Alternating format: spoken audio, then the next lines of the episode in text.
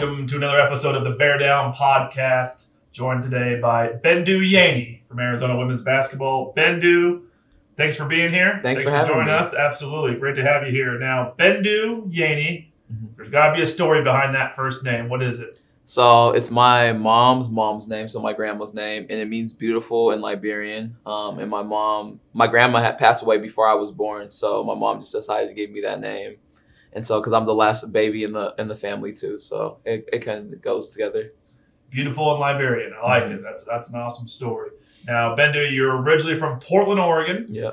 Uh, you originally committed to Indiana, then came to Arizona before last season. But talk to me a little bit about growing up in Portland, Oregon. Mhm.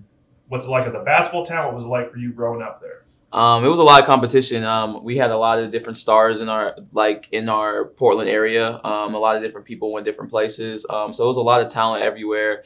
Um, there was just like the Portland Trailblazers. You know, when I was growing up, they were our big team. Um, I think they went to the Western Conference Finals a couple years ago, and I mean, it's just fun to be able to watch them and you know just see what they've done for the community and just you know be able to be a part of it too.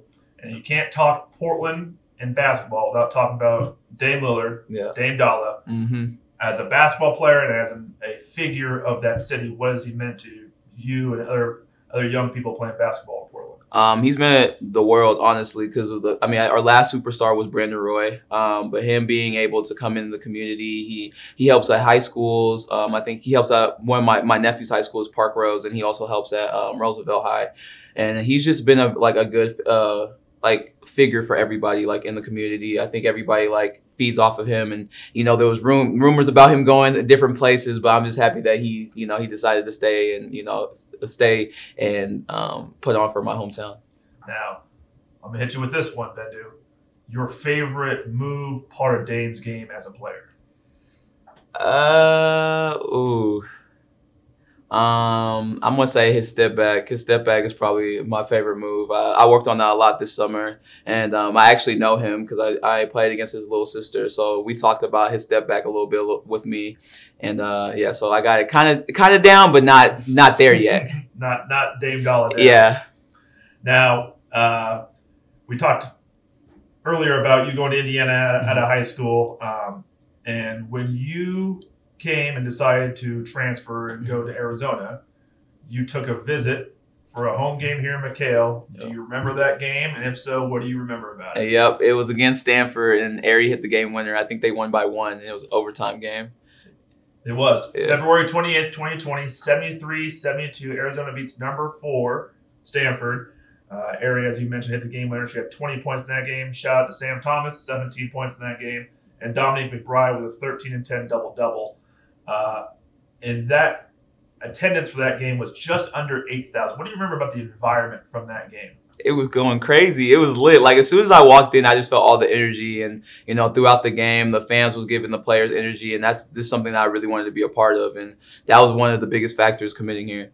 Now, I think it's interesting that you came and visited for a home game that was a historic win for the program with just under 8,000 fans there. But that's the only time you've been in McKale with fans because Yeah. last year, obviously, the COVID Yeah, uh, situation we had, no fans attended. So your first game and your only game so far with fans was a pretty good one. yeah, it was. No, it was. It was very lit. I liked it. I'm, I'm excited for fans this year.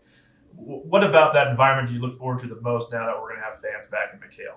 Um, just the energy that the fans provide. Like you know, we go out there and play hard, but like this, the more energy they, they give us, we we feed off of that, and it's hard to play when you have a bunch of fans screaming, and um, you know, especially for us when we're at home, it's it's easy to play for us, but like for other opponents, it's hard for them, and so we're just excited to be able to have that back and have that aspect and just protect our home court. So as the season went on last year, uh, the NCAA tournament in San Antonio in the bubble, in the Yeah. bubble for like a month. yeah, uh, you know, just try to keep it locked down with with COVID. Um, in that run, you had to face your old team, Indiana, and you Yeah. had the perfect line of it was just another game. I'm looking forward to it. Um, and Arizona would win that game, beating Indiana. Aari McDonald goes off in that game, hmm uh, 33, 11, and 4. Pretty good day at the office right there. What do you remember specifically about her run in that tournament and that game in particular? Well, in that game in particular, she she's been able to play against her old, uh, her former teams before, and so she just kind of told me like uh, she has my back and I got hers, like, and that's that's how they're going to go down. Um, but overall, like when she was playing in that game, it was like watching a video game. It was crazy, like how she was, all the moves she was doing. Like I've seen it before in practice and stuff, but like to see it in a game and to see how like dominant she was, it was just like spectacular. To that point, we talk about how she it was like 2K. She was playing 2K. It was Yeah. like I played with Dame on 2K. Aari was going full 2K in that game. No, well, literally. the entire tournament run. Yeah, no, the whole tournament run, it was just crazy to watch her just from the start. The first game, she, you know, she she didn't have like she wasn't fully ready the first game. The second game, the third game, the fourth game, all the way to the championship. After that, you know, she was she was all thought full throttle. Now, obviously, you move on the, from that game to uh, a game against UConn in the Final 4 Mhm. Arizona reaches the Final Four for the first time, draws the most historic, iconic program maybe in the history of women's college basketball. Uh, obviously, a great night for the Cats. The exclamation point in that convincing 10 point victory came from you, Mhm. if you remember that play and, Yeah. and the last bucket of the game and, and what happened on that one. Um, I mean, I was in, I was just trying to get the ball. I didn't want them to score no more. Um, and she was just dribbling down the court, and I saw the opportunity to kind of like poke at it. Um, because I have long arms, so I was able to poke at it, and and I got it loose, and I was like, oh yep, we're gonna lay this up, and I think it ended up being a ten point game, and so it it was it felt good that like after that basket went in that we knew we were gonna win and everything. Yeah, the, the rip in the bucket for you makes it a 69 59 with 10 seconds left. Uh, as I said before, the exclamation point on a historic win. Mm-hmm. And that brings you to the national championship game, Yeah. playing Stanford, a team you'd already played before in the season and also in the Pac 12 tournament.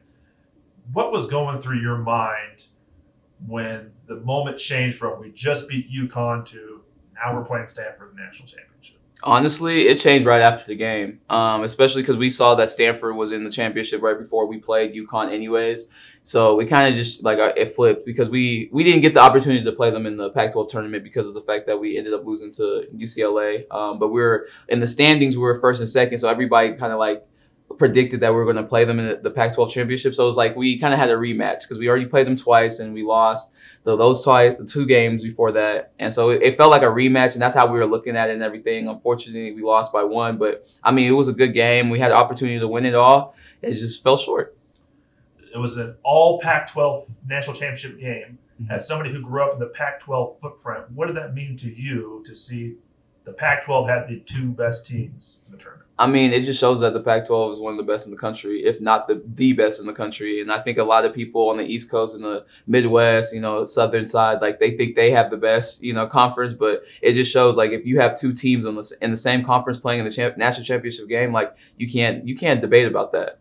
You're absolutely right. Yeah. And the next day after the, the national championship game, the team and your, and, your teammates and yourself all return back to Arizona Stadium. We have like 5,000 fans in the stands to welcome you guys back, Yeah. uh, parade style almost as it were. How did that moment impact you? How did you how do you reflect back on that moment now?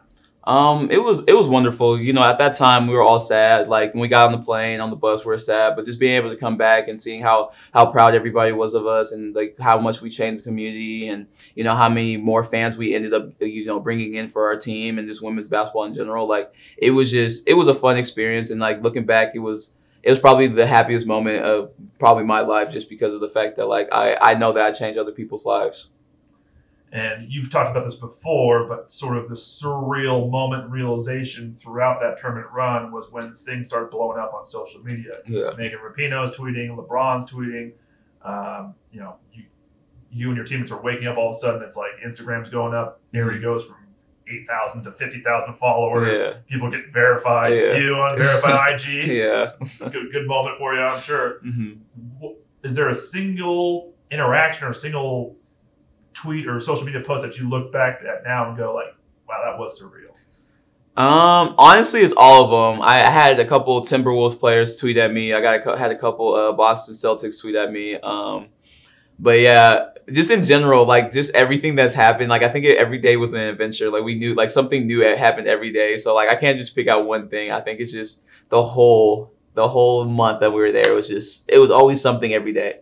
So that was the conclusion of your first season here at Arizona. Um, obviously, as we talked about before, you, you came on a visit, saw a great game, historical win. When you look back at last season as a whole and playing for Coach Barnes, what did you expect going into it? And then what did you learn about her or grow to appreciate from her coaching style as the year kind of went on? Um, well, I didn't really have any expectations because I just, I mean, when you go to a new school, a new coach, you don't really, you don't want to have expectations because then you don't want to have it go down, like you know.